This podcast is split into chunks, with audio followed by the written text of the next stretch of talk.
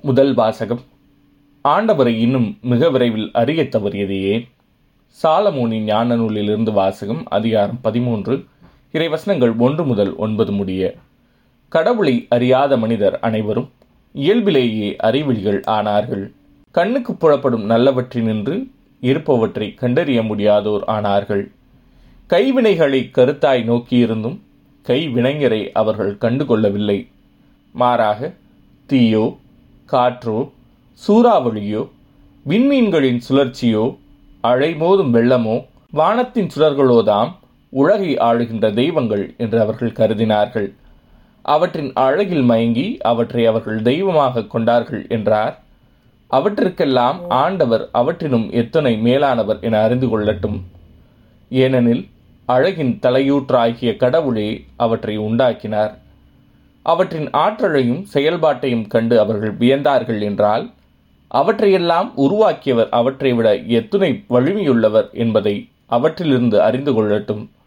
ஏனெனில் படைப்புகளின் பெருமையினின்றும் அழகினின்றும் அவற்றை படைத்தவரை ஒப்பு நோக்கி கண்டுணரலாம்.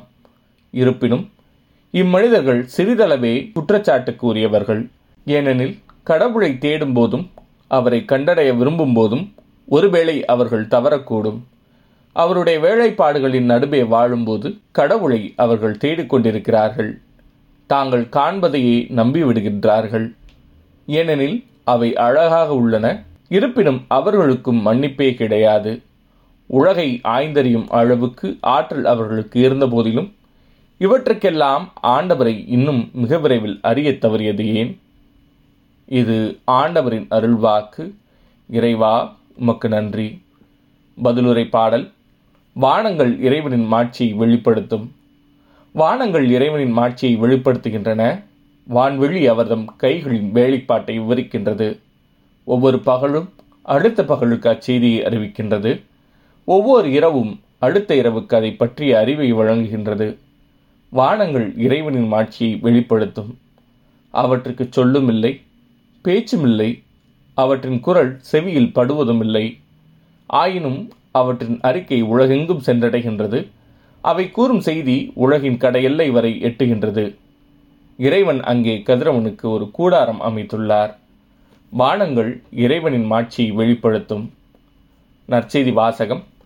மானிட மகன் வெளிப்படும் நாளிலும் அப்படியே நடக்கும்.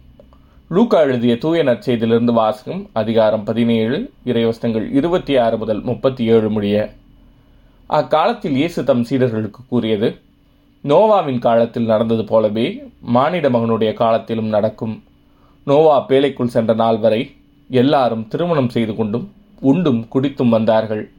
வெள்ளப்பொருக்கு வந்து அவர்கள் அனைவரையும் அழித்தது. அவ்வாறே லோத்தின் காலத்திலும் நடந்தது. மக்கள் உண்டார்கள் குடித்தார்கள் வாங்கினார்கள் விற்றார்கள் நட்டார்கள் கட்டினார்கள். லோத்து சோதோமை விட்டு போன நாளில் விண்ணிலிருந்து பெய்த தீயும் கந்தகமும் எல்லாரையும் அழித்தன. மானிட மகன் வெளிப்படும் நாளிலும் அப்படியே இருக்கும். அந்நாளில் வீட்டின் மேல்தளத்தில் இருப்பவர் வீட்டில் உள்ள தம் பொருட்களை எடுக்க கீழே இறங்க வேண்டாம். அதுபோலவே வயலில் இருப்பவர் திரும்பி வர வேண்டாம். லோத்தின் மனைவியை நினைத்து கொள்ளுங்கள். தம் உயிரை காக்க வழி தேடுவோர் அதை இழந்து விடுவர். தம் உயிரை இழப்பவரோ அதை காத்துக்கொள்வர் நான் உங்களுக்கு சொல்கிறேன் அந்த இரவில் ஒரே கட்டிலில் இருவர் படுத்திருப்பர். ஒருவர் எடுத்துக்கொள்ளப்படுவார் மற்றவர் விட்டுவிடப்படுவார். இருவர் சேர்ந்து மாவரைத்து கொண்டிருப்பர். ஒருவர் எடுத்துக்கொள்ளப்படுவார் மற்றவர் விட்டுவிடப்படுவார். இருவர் வயலில் இருப்பர். ஒருவர் எடுத்துக்கொள்ளப்படுவார் மற்றவர் விட்டுவிடப்படுவார். அவர்கள் இயேசுவை பார்த்து ஆண்டவரே இது எங்கே நிகழும்? என்று கேட்டார்கள். அவர் அவர்களிடம் பிணம் எங்கே இருக்கிறதோ அங்கேயே கழுகுகளும் வந்து கூடும் என்றார். இது ஆண்டவரின் அருள்வாக்கு. கிறிஸ்துவே உமக்கு புகழ்.